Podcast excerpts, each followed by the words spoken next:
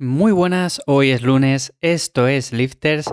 Hoy para empezar la semana quiero hablaros acerca de material que podemos adquirir, que podemos comprar para entrenar en casa y muchas veces cuando hablo acerca de ciertas cosas que recomiendo, es cierto que me llegan dudas sobre todo si miramos por Amazon y encontramos cosas que parecen o que son muy baratas y que en un principio puede parecer que para salir del paso están bien, pero con el paso del tiempo nos vamos dando cuenta de que quizás esas cosas no merecen la pena y vale más quizás gastarse un poco el dinero en un principio y por lo menos ese material le vamos a tener para siempre.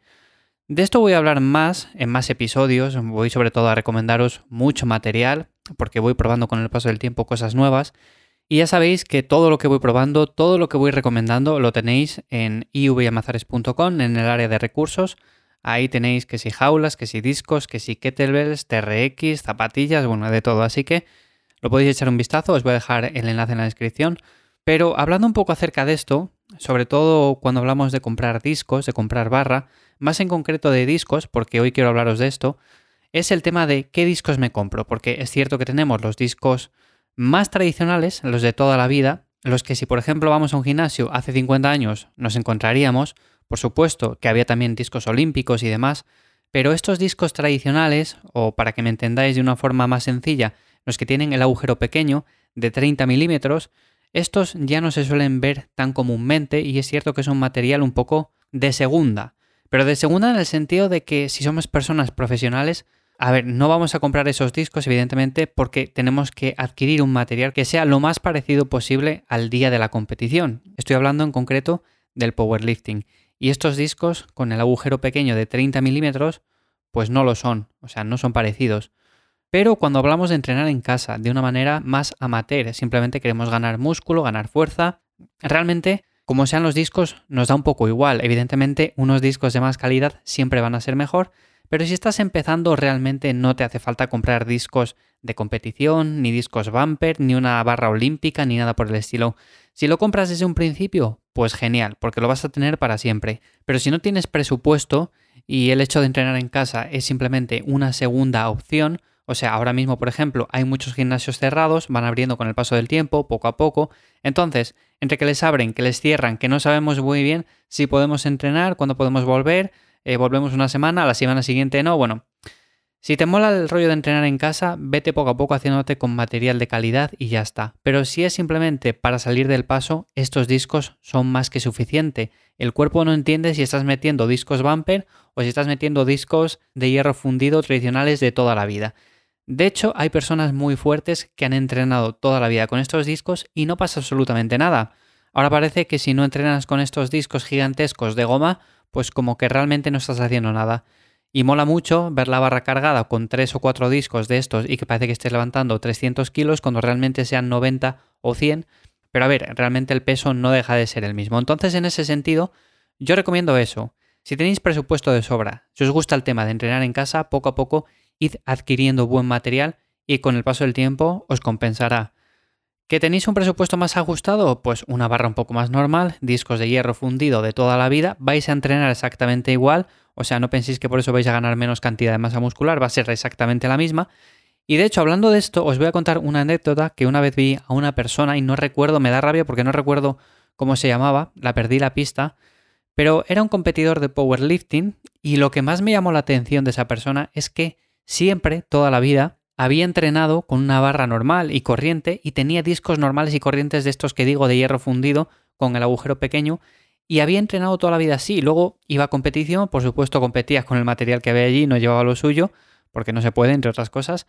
Pero quiero decir que era un competidor, tenía unas marcas brutales y había entrenado toda la vida con eso. Que puede parecer como que si no entrenas con esto, si eres competidor, pues tampoco vas a llegar muy lejos. Pues a ver, el peso sigue siendo el mismo. Me da igual que levantes 300 kilos con estos discos que los levantes con los otros.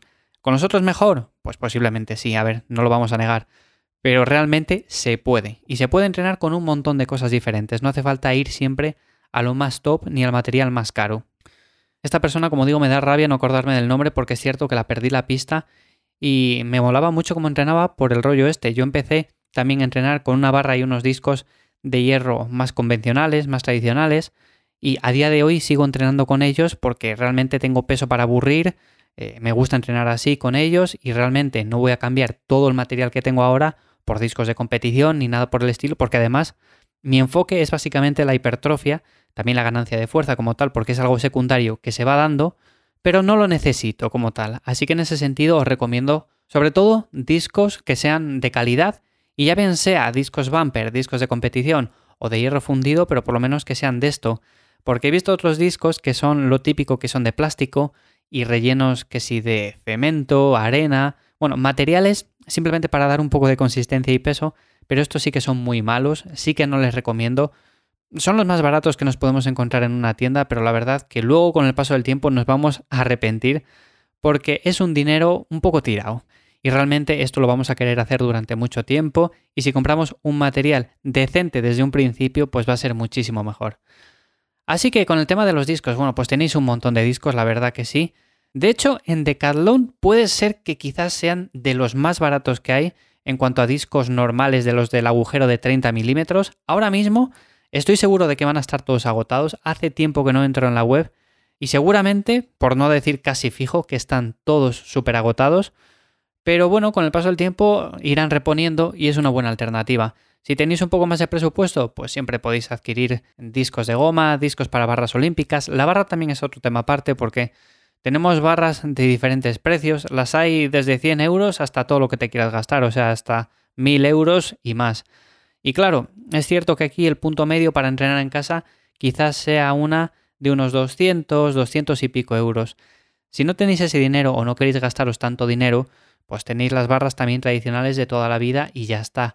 Que recordemos, es para entrenar en casa. Hay gimnasios de barrio que tienen muchísimo menos material del que nosotros a veces estamos mirando por internet para comprar. Así que si un gimnasio convencional no tiene apenas ni siquiera a veces una jaula o un rack para hacer sentadillas, nosotros no nos vamos a flipar con eso y vamos a montar en casa un gimnasio mejor que el que tienen, yo qué sé, el mejor de tu ciudad. Pero bueno, en ese sentido es ir poco a poco comprando material y ya os digo, tampoco hace falta en un principio eh, matarse a comparar jaulas, comparar discos y demás. Empezar por lo mínimo viable, una barra, unos discos, más o menos de calidad. Ya os digo, tampoco hace falta que os compliquéis mucho la vida y a partir de eso podéis ir ampliando. Si tenéis alguna duda acerca de esto, ya sabéis, me la dejáis en comentarios, me la dejáis en ivyamazares.com barra podcast, que por cierto ahí también me encontráis para echaros una mano con el entrenamiento. Así que sin más, nos escuchamos mañana martes de nuevo aquí en Lifters y espero que paséis un buen día. Chao.